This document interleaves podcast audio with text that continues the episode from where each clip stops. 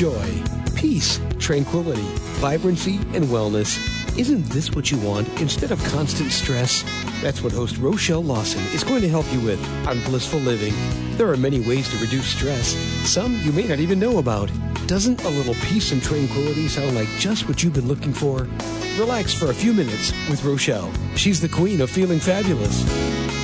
Hello, everyone, and welcome to Blissful Living. This is the Queen of Feeling Fabulous, Rochelle Marie Lawson, and I have a really, really good show in store for you. I know I say that all the time. Well, it's because I think all my shows and my guests are fabulous. I only bring the best to you, and um, and this one I guarantee you guys are going to absolutely love because if you've ever been a person that I had difficulties with overeating or binge eating, and um, you know it's kind of taking an effect on your health and well-being. Your midsection is not looking like it used to. Uh, then you definitely want to stay tuned, particularly because this is the time of year where uh, we start having some guilt, remorse about what we did uh, in the, during the holiday season, and and so if you're looking for some help, uh, looking for some words of wisdom, and some expert advice, you have come to the right place. So hold tight. Before we get started, I want to also let you know that you probably want to get some something to write with, a piece of paper, find a nice comfortable place to sit and relax, get your favorite beverage, and be prepared to uh, get a lot of good information bestowed upon you about um, how to think, probably thin, be thin, feel thin, look thin, uh, never binge again. How about that? So um, now I just want to jump in and thank our sponsors, sponsors of the show, Blissful Living for You. You can check them out at blissfullivingforyou.com. Have some great programs uh, with the advent of everything that's happening around us with our food industry and our our health industry, the pharmaceutical industry, and you know just all kind of crazy stuff going on. You might want to check out blissfullivingforyou.com and see what they have available to help you make this the best and most successful year of your life. And our other sponsor I want to thank um, is All Day Cable Incorporated. They are a telecommunications network installation company uh, located in Silicon Valley for about 30 years now. They've survived every kind of bust and boom uh, that there have been. And uh, they're still around and they're still helping large and small companies to telecommute and uh, communicate in the way we communicate in today's society with all the technology. They help these companies to stay on top of the game so that when they reach out to make a connection or a contact with their customers, they make that contact the first time. And so they are a network distribution company specializing in voice data, fiber optic cabling, wireless installation, speaker systems, audio, video, whatever it is you need to get your telecommunications to that number A1 status so that you can communicate effectively and efficiently with your customers, whether you're large or small, you might want to check out alldaycableInc.com. All righty. So I just want to get, I'm really super excited about this show, particularly because of this time of year and um, my 30 plus years of the, as being a healthcare professional and expert. Um, it always warms my heart and gives me a warm, fuzzy feeling when I find someone that just kind of has the pop, so to speak, and uh, and has a lot of good information for those that we're meant to serve. So let me tell you about today's guest. His name is Dr. Glenn Livingston. He is a veteran psychologist and was the long time CEO of a multi million dollar consulting firm which has serviced several Fortune 500 clients in the food industry. You have seen his uh, company's previous work, theories, and research in major periodicals like the New York Times, the Los Angeles Times, the Chicago Sun Times, the Indiana Star Ledger, the New York Daily News, American Demographics, and a lot of other media outlets, just to name a few. You may have also heard him um, on ABC, WGN, or CBS Radio, or even UPN television. Now, disillusioned by what traditional psychology had to offer overweight and or food pe- obsessed people, uh, people that are obsessed with food, I should say. Dr. Livingston spent several decades researching the nature of binging and overeating via work with his own patients and a self-funded research program with more than 40,000 participants. Now, that's a lot of information, you guys, that he has obtained. Most importantly, however, was his own personal journey out of obesity and food prison to a normal, healthy weight and a much more lighthearted relationship with food. Again, if you're somebody that's struggling with food issues, addiction, overeating, binging, you've been told that you're grossly obese or morbidly obese or that you really need to lose weight, you're pre-diabetic or you're diabetic and your blood sugars are off the chart or you just can't control what you put in your mouth, then you definitely want to stay tuned. And so with that being said, I want to welcome Dr. Glenn Livingston to Blissful Living. Well, thank you for having me. I've been looking forward to this all week. Nice to be here. Oh, Thank you for uh, taking time out of your busy schedule to enlighten us and, and have a nice conversation with me. Now, Dr. Livingston has wrote a book, and the book is Never Binge Again. Program yourself to think like a permanently thin person. And I, my heart goes out to people that struggle with overeating or obesity or being overweight, particularly because I'm a healthcare professional and I've been seeing I've seen the good, the bad and the ugly of it. And I have had experiences within my own personal family, so to speak, that um I've watched people, you know, just really struggle with managing their weight or getting a grip on that binge stuff. And if you're a woman that PMSs, you might want to pay attention to this too, because I know during our our little PMS time, some of us tend to overeat and binge on things that we ordinarily don't do during the other parts of the month. So Dr. Livingston might have some information to help you as well to curtail some of that. So let me ask you, Dr. Livingston, because you, you can call me Glenn. You can call okay. me Glenn. Well, thank thank you. I was just trying to be, you know, respectful. I appreciate it. Yes. Yeah. Yes. Um, tell us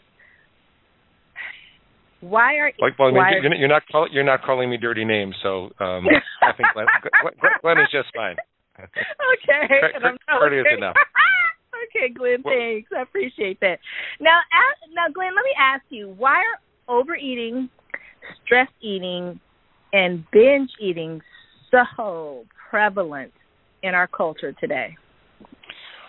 Well, in order to answer that, I want you to know that I think you went over a little bit in my bio, but I, so I'm not just a psychologist that um, decided to work with overeaters. I, as someone had a very serious problem myself, and coincidentally, I because I didn't have kids and I didn't commute, I I worked uh, I worked from home and I had a, an awful lot of time to do a dual career. So in addition to my clinical practice, I did a lot of consulting for industry, a lot of whom were big companies in the food industry. And if you look at what's been happening in the food industry, they're they're engineering um, food-like substances. It's not really food; it's food-like substances that are they're hyper-palatable concentrations of starch and sugar and fat and oil and salt and excitotoxins, and they're engineered to hit our bliss point without giving us enough nutrition to feel satisfied. And the result of that is that people come back for more. And if you think about it, you could compare it in some ways. This is a little bit of an unfair comparison, but if you really think about it, maybe it's not. You can compare it to some ways into what happens when you short circuit the pleasure machinery of your average mammal. So, starting with rats, there's a whole bunch of studies that were done starting in the late 50s, early 60s by um, psychologists Milner and Olds. And what they did is they inserted electrodes into a rat's brain directly into the pleasure center. Mm. And then they wired that electrode to a lever and they let the rats press it whenever they wanted to to self stimulate.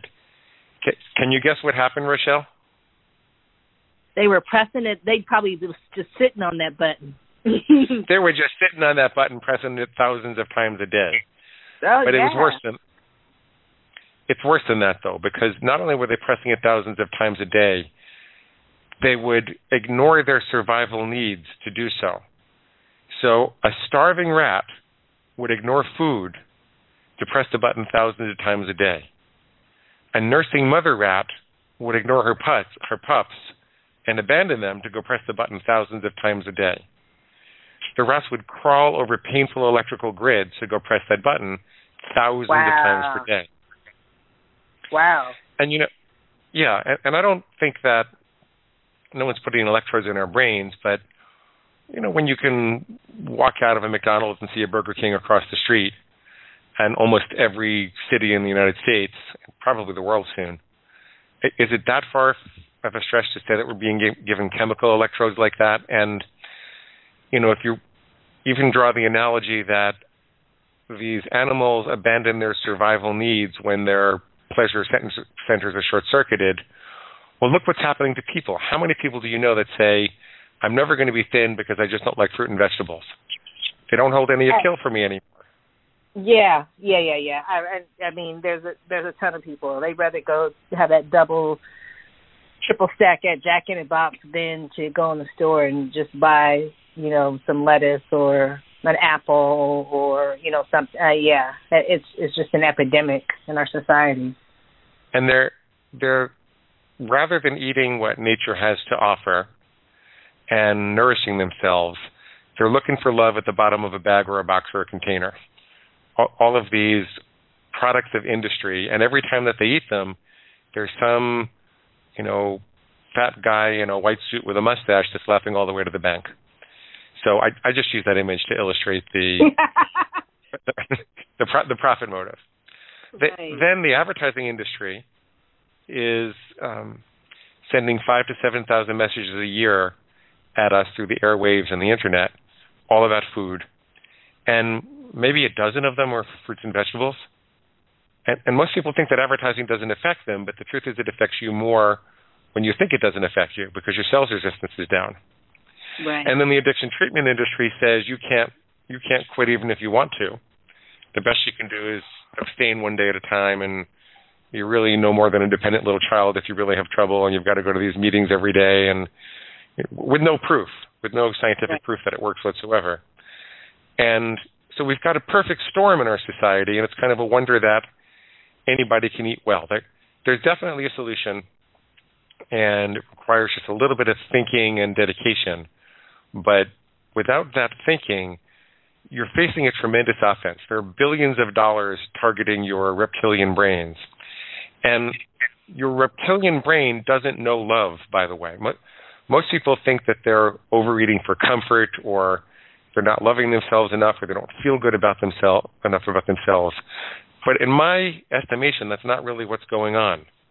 The, the reptilian brain is a part of the brain that's really most involved in addiction.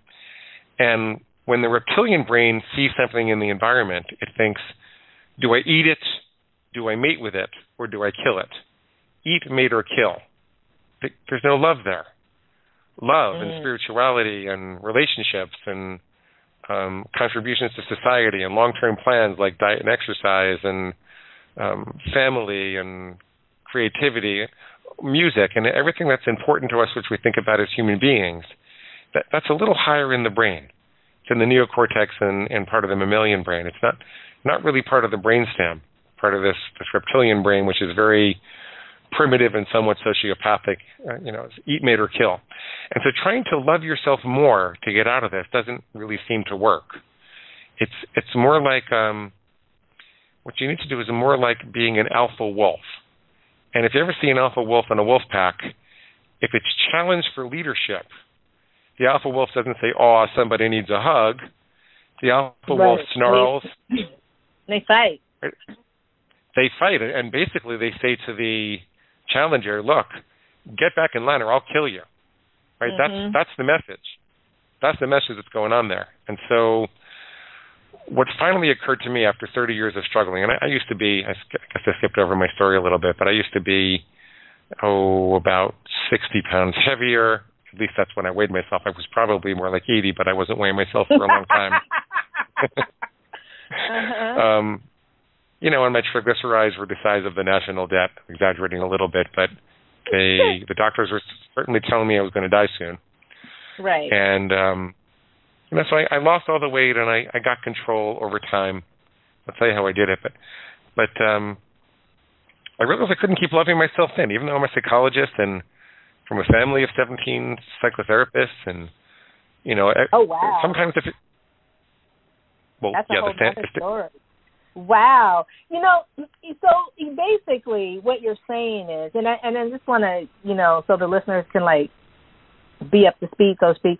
Basically, what you're saying is, all those people that reach for those not one bag of chips, but maybe those four or five bags of chips, or hey, maybe that one bag of you know Lay's potato chips, and um, you know when they're depressed or bro- boyfriend broke up or girlfriend broke up, or you know it's raining outside or the car doesn't work or whatever the case may be, what they're looking to do when they grab in their minds when they're looking to do when they grab that those chips or that you know triple stack burger with extra large everything. And you know they they're looking they say is oh I just want to be comforted and I just want to be loved. But what you're really saying is no you're just seeking out to push that pleasure spot. And every time you push that pleasure spot you're like the rat that is going to seek the pleasure. You you don't care about really anything else but stroking that pleasure that pleasure spot. It's almost like a study that I remember back when crack cocaine was just just you know an epidemic through the roof. And they did the similar study with the rats and the rats kept you know like you said they would bypass everything to be able to have that pleasure center stimulated from the crack cocaine or whatever they were utilizing as the um the you know for the rats to to seek that pleasure so pretty much all that stuff that people are saying about, oh, I'm just comforting. I'm, I'm, you know, I when I'm stressed, I overeat or, or I eat or blah blah blah. You know, is not really. They're never going to find love, comfort, or anything good in that overeating. It's not the whole story. It's not the whole story, and I'll, I'll tell you a oh. story to illustrate it. Yes. What, what people are what people are doing without realizing it is they're getting high with food. The, these things that oh, we're yeah. eating, yeah, they they didn't exist on the savannah.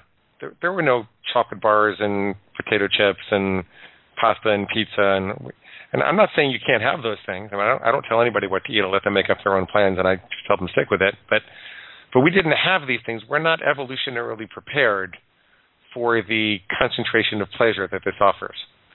It's um it's more than our brains can really take, and so correspondingly, it, it's it's not your fault necessarily. You, you you can take control. You can step aside and mount a defense that really works, but it's not your fault. It doesn't mean you're defective. You don't have a character problem. You don't have a you know genetic defect that's dooming you to be a compulsive overeater. Um, your, your survival drive has been hijacked by industry for a profit. That's that's my contention. And so and so I'll tell you a story to illustrate the emotional connection to food because there is an emotional connection, but it's not what you think. Okay. Um, so I did this 40,000 person study. This was kind of towards the end of my struggles. And I figured that since I was getting paid a lot to do all these studies for big companies, I'd do one for myself. And I wanted to disentangle what emotions were connected to which particular foods. So I asked people what foods they struggled to stop eating once they started and I asked them about different areas of their life and how they were feeling. And I found three really interesting things. People who struggle with chocolate like I do, they tended to be lonely or brokenhearted or depressed. People who struggled oh. with, yeah, it's kind of interesting, right? Yeah. People, people that struggle with chips or crunchy, salty things, they tended to be stressed at work and people that struggled with bread and bagels and pasta or even pizza, like soft, chewy things, they tended to be st- stressed at home. And I thought, wow, this is really cool. Now I just have to work on those underlying feelings and everything's going to get better. But before I did that with clients, I decided that I wanted to figure out myself. And since my binges always started with chocolate, and I I wasn't really happy in my life at the time. I, I was in a bad marriage and um you know, I had some burdens that I was not really happy with. I said, okay, this makes sense. But I decided since my mom is a therapist, I'm going to go ask her too, because she raised me. And I said, Mom, I, you know, this all makes sense, but is there anything in my upbringing that would have set up a pattern where if I felt lonely or depressed or brokenhearted, that I'd go running to chocolate? And she said, Honey, I'm so sorry. She got this horrible look on her face. She said, I'm so, so sorry. and I said, Mom, what? What is it? And she said, um, Honey, you know, when you were about one year old, your dad, your grandfather, and my father just got out of prison. And I love this guy and I adored this guy and I did not know that he was guilty, but he was. And my world just came apart. And at the same time, your father, my husband, was a captain in the army in Vietnam in 1965. And, and I was afraid they were going to send him to Vietnam. He, he was in Washington, D.C. Mm-hmm. He was um, actually, actually working Walter Reed Army Hospital. And I did not have the wherewithal because I was so scared and so depressed – to hug you and love you and feed you the right way. So when you came running to me, crying, wanting a hug, wanting to be loved, wanting some real food, very often I was sitting and staring at the wall, and I would say, "Honey," I'd point to the refrigerator on the floor, and I'd say, "Go get your Bosco," because I kept a big bottle of chocolate Bosco syrup on the floor. Oh yeah, I remember go, that. Do you remember that? Okay, well. Yes. we're, we're, give, we're giving our way our age here. Yes, we are. But but I got to tell you, this didn't fix the problem. If this was the movies, you know, realizing that I used to go suck on a bottle of chocolate Bosco syrup and go into a sugar coma, I would have a hug with my mom, we'd have a big cry, we'd forgive each other, and I'd never have the problem again. Mm-hmm. But do you know, Rochelle, the problem got worse? You're and the kidding. reason the problem nope. The reason the problem got worse was because of this little voice in my head. The little voice went something like this Hey, Glenn, you know what? You're right. Your mama didn't love us enough, and she left a great big chocolate sized hole in your heart. And until we can find the love of our life and fix it, you're going to have to just go fill it up with chocolate. Let's go binge right now. Yippee, let's go get some. And I discovered that although there was a very intriguing relationship between what I was binging on and my upbringing and the emotions I struggled with, that once the chocolate took hold, it had a life of its own because of all the reasons we talked about before. Right. And because of that, the problem was that I didn't have a clear enough rule as to what I wanted to do with chocolate, and that I was allowing these voices of justification to overcome my best laid plans. So I decided that I would create a rule, like a very bright line, so I would know when I was eating healthy and when I wasn't. And for me, that was something like I'll only ever have chocolate on the last weekend of the calendar month again. So I wanted to avoid it about 90% of the time. Mm-hmm. And and this is an embarrassing part. Is it okay if I tell something a little embarrassing? I suppose it is. So go ahead. Go ahead. Tell us. Okay. So the embarrassing part is I decided to create that line in the sand then I decided that if I heard any voice in my head that suggested that I should have chocolate on anything other than the last calendar weekend of the month, that that was going to be my inner pig squealing for pig slop. So the chocolate was pig slop, the voice itself was pig squeal, and the thing that was doing the squealing, my reptilian brain, was going to be my inner pig. And as soon as I heard that, I would say, I don't eat pig slop and I don't let farm animals tell me what to do. and it's it, it's and it's just ridiculous, Rochelle. It's just ridiculous that after almost 30 years of suffering, that that's what it took to wake me up. And it wasn't a miracle. It didn't work immediately and totally, but I'd start to have these extra microseconds at the moment of impulse to remember who I was and what my rule was and why I wanted to do this in the first place. Right. And I I could make some decisions. I could make some better decisions. And that that's how I recovered. It wasn't from all the psychiatrists and psychologists that I saw. It wasn't from Overeaters Anonymous. It wasn't from all the nutritionists that I saw, although I learned a lot from all those people. Mm-hmm. The way that I recovered is I don't eat pig slop and I don't let farm animals tell me what to do. And I was never going to publish this. I kept the journal for eight years as I as I figured it all out, me versus my inner pig and all the things it would say. Mm-hmm. And you know, a couple of years ago, I was by happenstance a minor partner in a publishing company, and they asked if they could publish a book for me.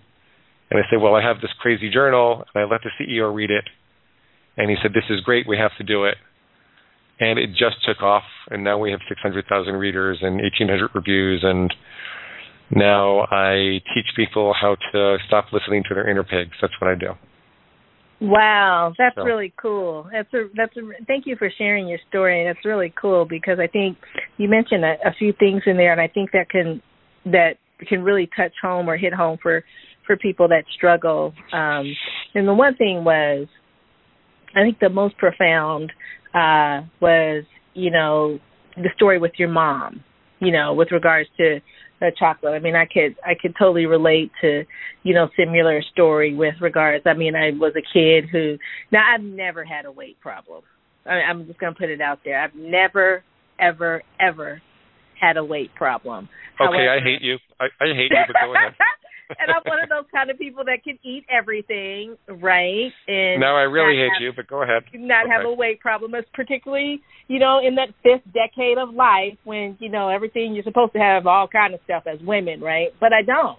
But um when I was a kid, I was, and I still am. I I, I was addicted to sugar.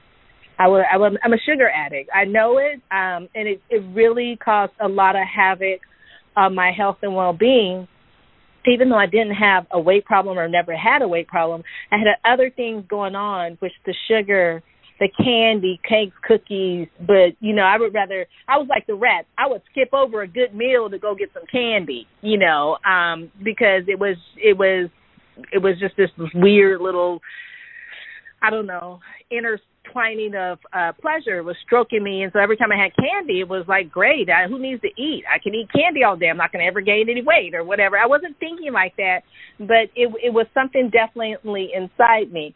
And then I realized, you know, I have the as I started growing older, I realized I have this this problem with sugar, and and when I became a healthcare professional, I realized how bad sugar is completely, you know, it's for for all aspects of our body. I mean, we need sugar to process and do things, but not the way we're taking it in. The other thing um, was when I was young, because I was always suffering with um, with an illness um, that no one would ever know because I would never say anything because I was just this type A perfect little child. I, I stopped eating fast food when I was about 13 years old. So mm, this is like you know 70s, I guess. 13 years old where you know the actually the fast food was actually probably pretty decent versus what we get today. Um but it was you know again it wasn't it didn't make me feel happy. It didn't you know i didn't get that pleasure. You know when i was in high school people would go out drinking and stuff and they'd go to the you know fast food or at college go to you know jack in the box and you know it, i just didn't i couldn't it didn't i i never had that. But today I'm still addicted to sugar, and I know that, and I know how to um curtail my sugar habit. Kind of u- utilizing something what you shared but you know it, it's similar track but different uh, different thing. And so if we're talking about this and we're talking about the struggles we've had you know with regards to eating food you had a weight problem i did not um still was affecting both of our health um there's I want to say millions of other folks out there that have the same issue and maybe this show will bring to light some things that they may have even never thought about that we've been discussing. And so I think this is a great, you know, time, a great dialogue, um, and great information that you're sharing because sometimes people think they're all alone in their struggle and when they step outside their box or step outside their zone, they realize that there are tons of people like them. It's just you just have to hear, you just have to see, you just have to know, you just have to be kind of awakened and guided to. And so I thank you again for sharing your your story um, because I think it, it's very powerful, not only for me but to those that are listening. But I want to ask you, so you've had you know you you got over you know the the issue with the chocolate and the overeating and all that.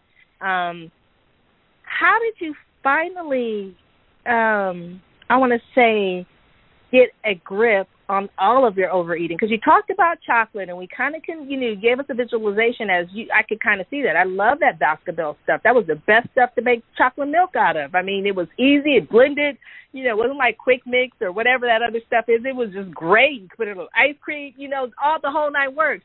But how did you find the um you know the strength and the the solution and what fit for you to finally curtail all your overeating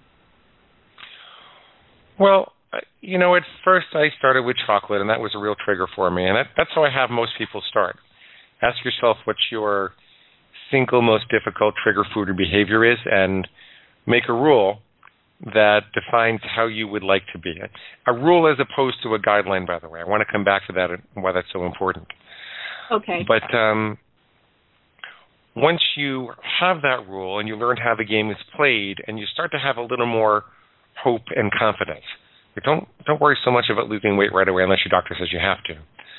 But just try to take your mind back so that you stop feeling like you're changing your mind about this all the time and watch how you can watch how you can take control in ways that you didn't before.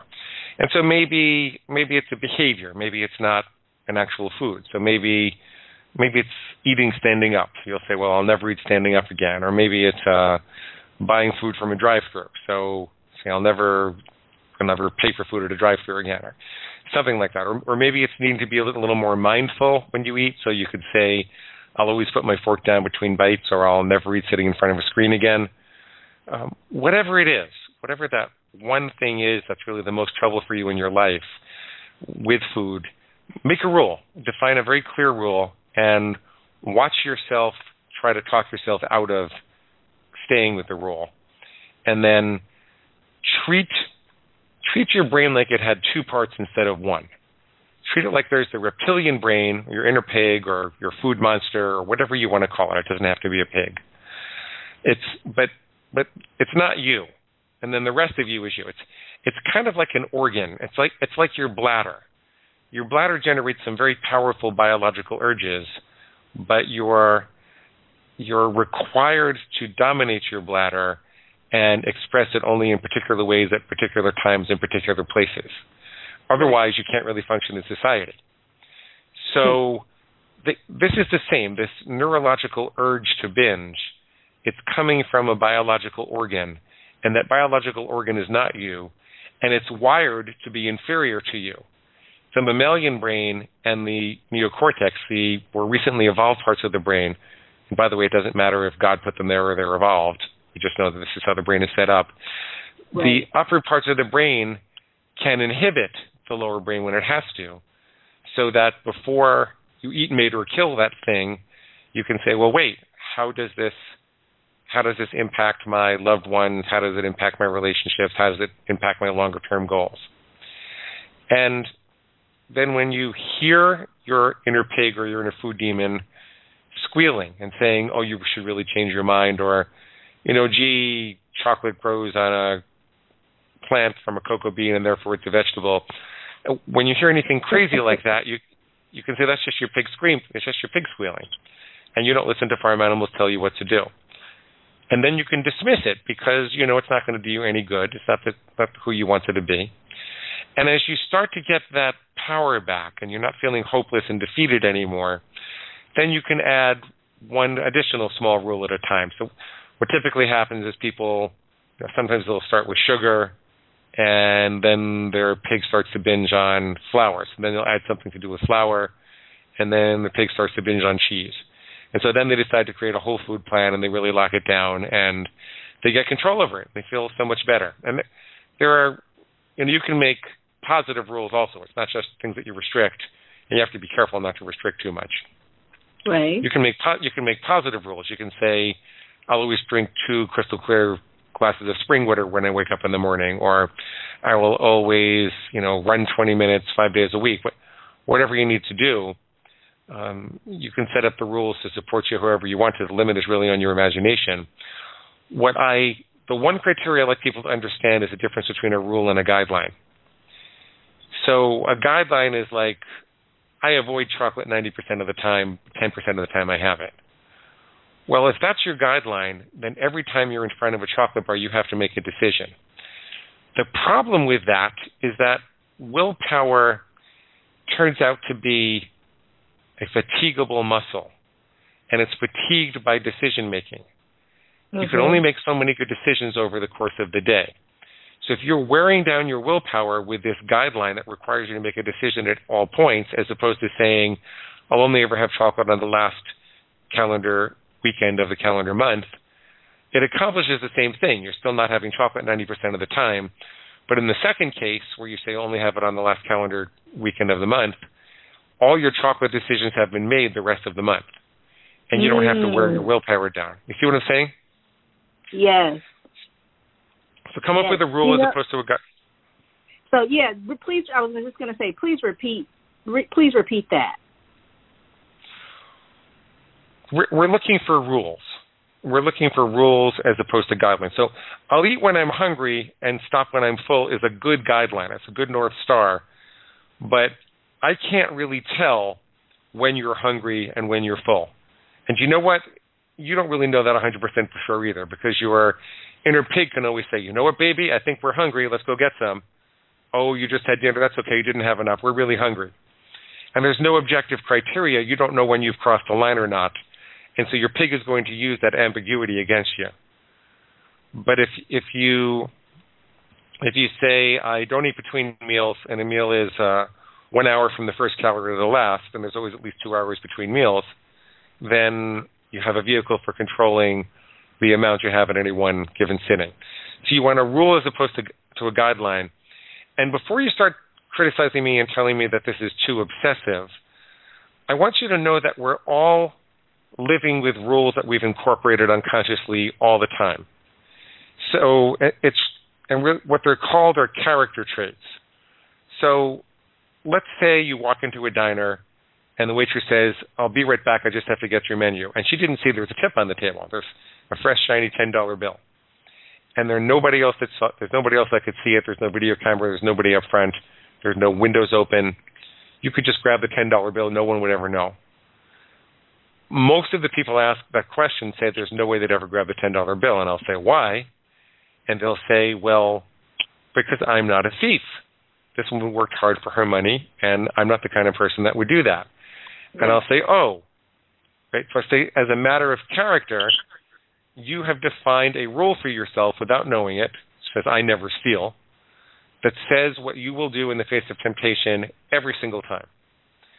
And there are all sorts of rules like that that we adopt without knowing that. We don't you don't kick policemen in the tush. You don't you don't pee in your mother in law's living room.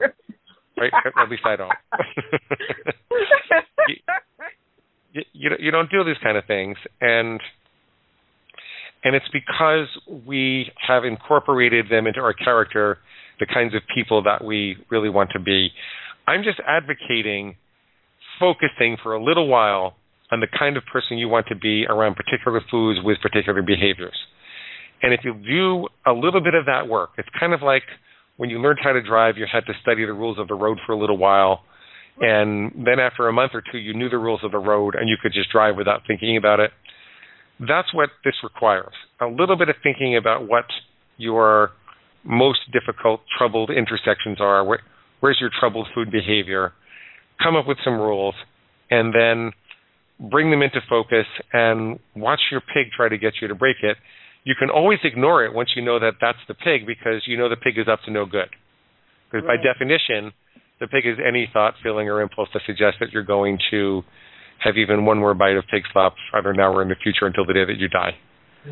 So I forgot how you got me up on that soapbox, but um, that's that's how I recovered, Rochelle. That's how I did it. Well, you know, I mean, again, a ton of information, and I hope you all out there are really um, getting a grasp. He, Glenn has just given so much information, and what's so cool about it is he's just telling it like a story but within the context of the story, there's a wealth of information. So um, just pay attention. You can always listen to this podcast over and over again, share it with your friends, family, anybody you love and care be, about because there's a ton of information, especially for people that are suffering from overeating or binging or just having difficulties with managing their intake, um, you definitely want to pay attention because I'm going to ask him some more stuff. So, Glenn, you gave us a bunch of information that is so important. It seems so simple, but yet I know some people out there are saying, well, it was easy for him or it was easy for her or she can do that or he can do that. It was not easy for me. It was not easy for me. Yeah, can you please let people know? I mean, it's like when you try to, I think, you know, maybe when you're going to run a marathon, I've never done that, but when you first start to go run, it's extremely difficult. It hurts to the core. So can you please share and let people know, you know, the gist of going through this so that they can be better and feel better well, and look better? Well, yeah, you know, you could have a tooth that has a has a big cavity in it and it's very painful and you don't have the money to fix it for years and so you suffer for years and years and years. But then you just go to the dentist and it's kind of an easy fix. Um, a lot of this is like that. It seems mm-hmm. impossible. It seems impossible that there could be such an easy fix, and people say, "Oh no, it's a lot more complex than this." And don't you have to solve all your emotional problems first? And um, you know, if, if it was that simple, then I, why wouldn't I just do it? But it's a lot simpler than you think that it is. That having been said, there are some other elements to it that are helpful to know. First of all, it seems like what's happening during the impulse to binge is that there's an activation of the fight or flight response. It's like the body perceives an emergency. Right. And it revs yeah.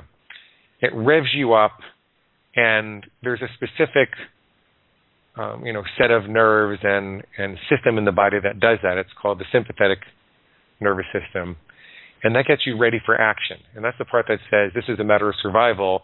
I don't care what your diet plan was. I don't care what your food rule was. You're going to eat that right now. And it wants to force you to be less discriminating.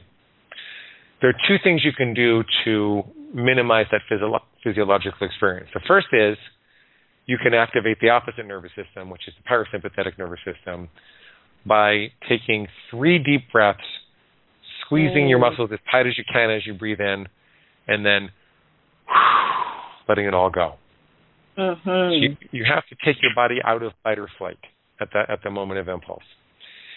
The other thing that's very very important is to recognize that the addiction to overeating is not just an addiction to overeating; it's also an addiction to undereating. What's happened is you've got caught in the feast or famine cycle, and most overeaters are very good dieters.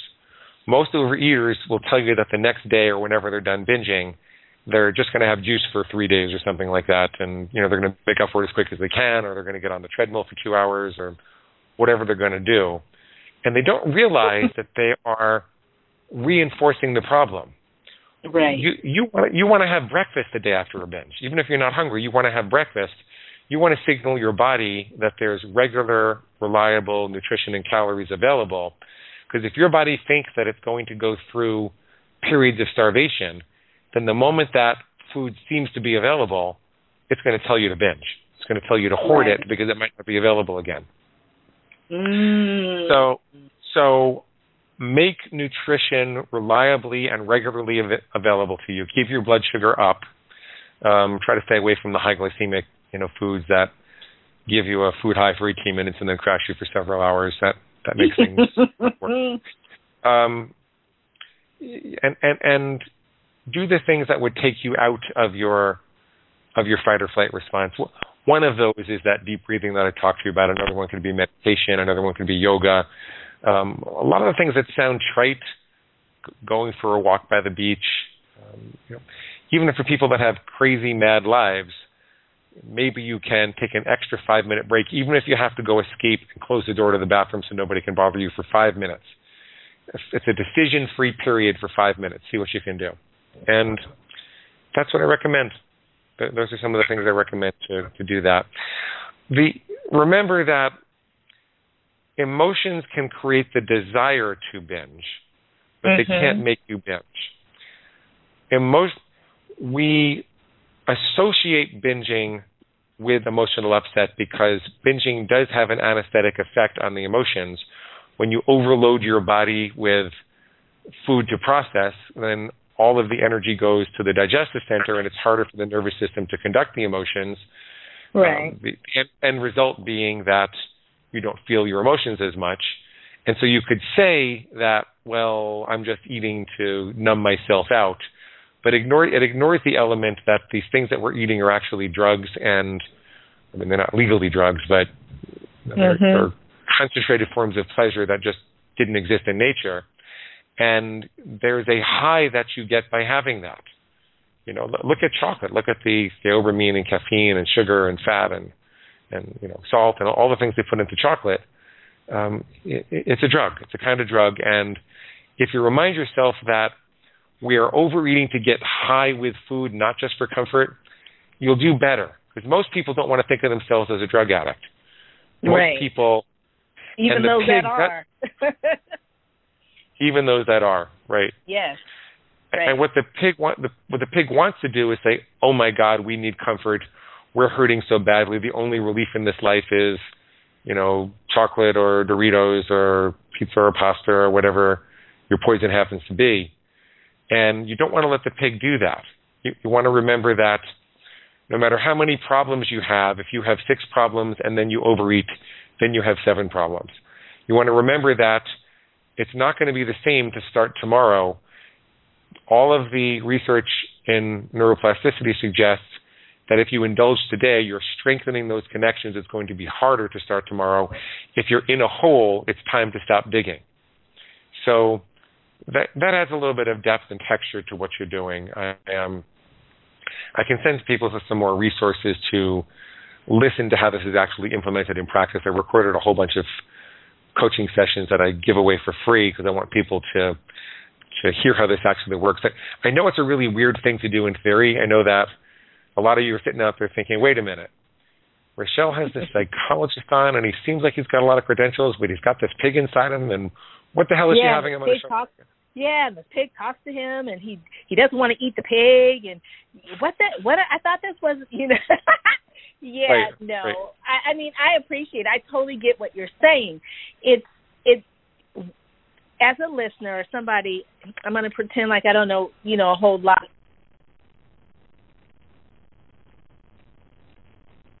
I think I lost you. I can't hear you. Hello. That was Hi. weird.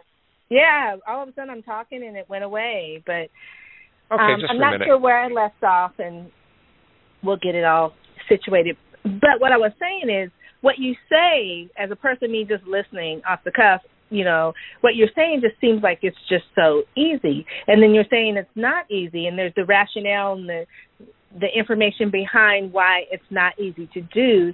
But as long as you keep doing it and you keep moving forward, it becomes easier and easier until you don't think about it. Like when I stopped eating fast food, at first I was very cognizant. I was a, you know, I was a, I was 13. I was in high, you know, freshman in high school, and that was the thing that we did. People, that's what kids do. You eat fast food. But I, you know, chose not to, and it was hard at times going out with my friends and not ordering anything. However, it now today it's not something I even think about. I can drive past them all day long and will not, you know, will not stop or have a thought to eat. Same thing like with when you first started with the chocolate. You you you put it on a specific day and then probably when you started getting close to that day you maybe were a little excited you're going to be able to eat chocolate and then you got to the day and you didn't really want to put that poison um yeah. into you, right? That's how I get. I mean, I gave a, I've given up chocolate and candy and stuff for Lent, for Lenten season, and when it came time, this one trip, I'm, I'm going to tell you this really funny story, but I had did that, and we were going on a trip to a Caribbean island, so we were going to be there for Easter. So I went to See's Candy and bought a two pound box of candy, packed it in my bag because when I got there it was going to be Easter. I'm going to be in this beautiful place, you know, and I'm going to be able to eat candy, chocolate. Funny thing is, I got there. I didn't want to really eat the chocolate, but since I had bought the two pound, you know, box, I had to open it up and eat it. My none of my family wanted to, any of it. I took a piece and I did it, and it was just not. I didn't want it. I ended up giving the chocolate to um the housekeeper for her to take home to her family because so it's it, what the whole thing was it gets easier it's not an easy process even though what you can do can be very easy to put into your life and be very good for you it's it's not completely um easy and that's why we have people like you to share the wealth of information that you have and I do want you to share information about how people can contact you and get in in contact and learn some of the information, get the book, and get some of the free um, things that you have. But before we get to that, I want to ask you. So we just came through this season of over indulging and uh, to the max. And sometimes people are put in situations. I know um, when I was growing up um, in a family background of um, African American and Sicilian, and people they eat. Well, you know, we you were kind of like, well, if you didn't eat all your food and had seconds, you know, there's like this family peer pressure to eat, eat, eat stuff and be, you know, full to the gill and lay on the floor and fall asleep and get up and do it again, which is so unhealthy. And we just came through that season. So how do people keep it together when they're on the track to really change their life around with overeating and never binging again? when they get around family situations like that where that's the type of activity and mentality that's going on how do they stay strong i'll give you two answers the first is that you can have your everyday food plan and then mm. you could have you can have an adjusted food plan for when you're in family situations and, and be very specific about how many times a year and what conditions and everything like that and for your adjusted food plan like let's say you're someone who never eats chocolate well, maybe on Christmas and New Year's you want, or Thanksgiving, Christmas and New Year's, you want to allow yourself one serving of dessert, even if it has chocolate in it. Mm-hmm. And not not everybody can do that. Some people are better off avoiding it altogether. But what, what it's like is it goes back to the decision making thing. If you define the boundaries of exactly what you're going to do, I'm going to have one plate of anything I want to for dinner and Thanksgiving and one plate of dessert, and that's it if you define it beforehand, then you don't have to make decisions in that incredibly pressured social mm. environment. Like Love with all those memories and yeah. And you can think of it like okay, you've got your bullseye on the archery target, but then there's the second rung or the third rung that you aim for, and you know exactly where that second and third rung is, and you just forgive yourself if you don't hit the bullseye on that day. That's one way that's extremely helpful. The other way is when you have a lot of social pressure, you can understand that the thing not to do is to try to explain to people why XYZ is not good for them. Well, gee, you really shouldn't be having so much chocolate because it's, you know, not good for your blood pressure or your your triglycerides or, you know, your cholesterol, what, whatever it is. Mm-hmm. You don't want to you don't want to have that argument because there's a lot more going on in a social situation than meets the eye. If you think about in primitive times what must have been happening when two warring tribes came together, and how they would have to break bread together and go through these ceremonies indicate that they were not a threat to one another, they were not going to rape and pillage each other's women and children. They were now joining forces and sharing food and resources. So a lot of the offerings that you get are hardwired into that primitive psychology. It's it's like a love gift that's welcoming you back to the tribe and simultaneously asking you, "You're not here to hurt me, are you?" And all this is very primitive and unconscious, and it doesn't make a lot of sense in the context of a, you know, rational get together and in the, the modern world. Nevertheless, right. it's still there in our wiring. And so, what I recommend is that you give the people in the family some alternative ways to love you back into their tribe. And what that looks like is something like, um, you know, my mom comes up to me with a big piece of chocolate cake, and I say, "Oh, that is so sweet of you, mom you know, I think I ate a little bit too much today. My stomach's a little upset. Do you have any mint tea by any chance? Mm. See, I'm, I'm totally sidestepping the chocolate is good for you or not conversation. I'm totally sidestepping whether I'm going to eat it or not. I'm giving her another way that she can love me. And she's all happy and she goes to get the tea. She says, Of course, I'll make you some. She brings it to me. I sip it. And then she's happy. I'm happy. She doesn't feel like I'm at war with her. I'm not criticizing the way that she wants to eat. She feels loved and accepted. I feel loved and accepted. And all is right with the world. So that's the kind of thing that you want to be able to do. Wow, I love that. Oh my goodness, you guys. Glenn is dropping so many, as I like to say, nuggets of gold for you guys. You know, people pay a lot of money to get this kind of information in just an hour with their specialist, but he's given this information to all of us for free because he just wants us to be better and feel better and and know that we can do it when it comes to overeating, overindulging, and binging. Now, Glenn, I want you to share um, a little bit or share some information about the book, Never Binge Again. Please. Well, I, uh, you know, it was a journal. It was a journal that I kept, Me versus My Pig, for eight years, and then I edited it into a book with some very practical instructions. Most people read it and say, "Oh my God, you're inside my head already. You know all the excuses I have. You know what to say to get over them." And they they tell me they laugh out loud while they're reading the book. I didn't really intend for it to be funny, but there's a sense of relief when you get there. I'd like I'd like to give you a free copy. Uh, if you go to okay. neverbingeagain.com, neverbingeagain.com, and click on the big red button, it says free bonuses, free book. Then sign up for that free bonus list. I will give you a free copy in Kindle, Nook, or PDF format. I will also give you those recorded coaching sessions we talked about so that you could hear what it's like to actually go through this. Some people are worried that it could reduce your self-esteem because you're calling yourself a pig, but that's that's not really what's happening. It's, it's more like you're taking control of your bladder, and just like kids feel proud of themselves when they get control over their bladder and they go in the potty, and they're, now they're a big yeah, boy or a big do. girl. Mm-hmm. Pe- people feel an enhanced sense of self-esteem when they get control over their eating like this. So, I wanted you to hear that. I wanted you to, you to hear how we turn a sense of defeat and despair into a sense of hope and power and enthusiasm in just one session and this is all free. And I also wanted to give you a set of food plan starter templates. This is um, this is a set of rules for any dietary philosophy. So there's one for keto, there's one for macrobiotic, there's one for vegans, there's one for point counters, there's one for calorie counters. Really, any any way that you want to eat.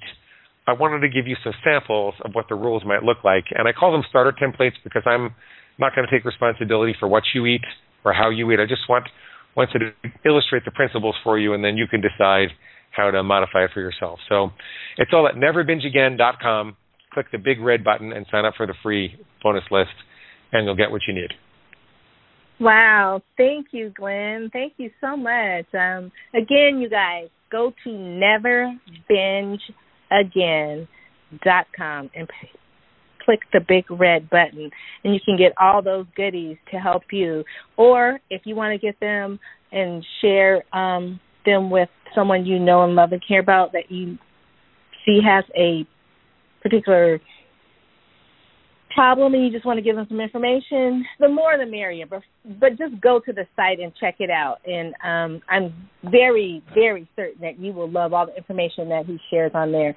Now his book I just want to let you guys know it gets four out of uh, 4.3 out of five stars on Amazon, and it's had over 1,700 reviews. So if you're not real sure still after listening to all the information he's provided us, um, and you still want to just find out or do a little digging or sneak peek in yourself, then you can check him out and check out the book as well and the reviews for the book um, or the journal, as he says, on Amazon.com.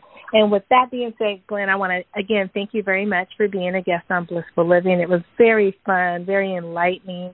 I have a ton of notes, um, and I think the information that you're sharing with people, sharing with the world, um, is going to eventually have a domino effect, and everybody's going to get a grip on their eating and their binging. And I hope so. We'll change more, the world. a lot more healthier, you know, society. Um, and so, with that being said, thank you very, very much. And then, I, before we go, I want to thank our sponsors, Blissful Living for You, as well as All Day Cable Inc. Please check out those two sponsors; they would very much appreciate it.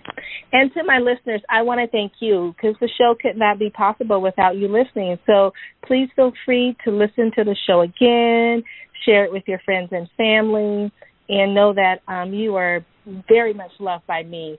This is the Queen of Feeling Fabulous, Rochelle Marie Lawson, and I'm wishing you peace to your mind, wellness to your body, and tranquility to your spirit. Take care and goodbye for now. You can find out more about Rochelle on her website, Rochelle Lawson, R O C H E L E Lawson, L A W S O N, or at healthhealingwellness.com. Or just click on her websites from the webtalkradio.net page right in front of you. And of course, you'll want to come right back here next week for another episode of Blissful Living. Thanks for joining us.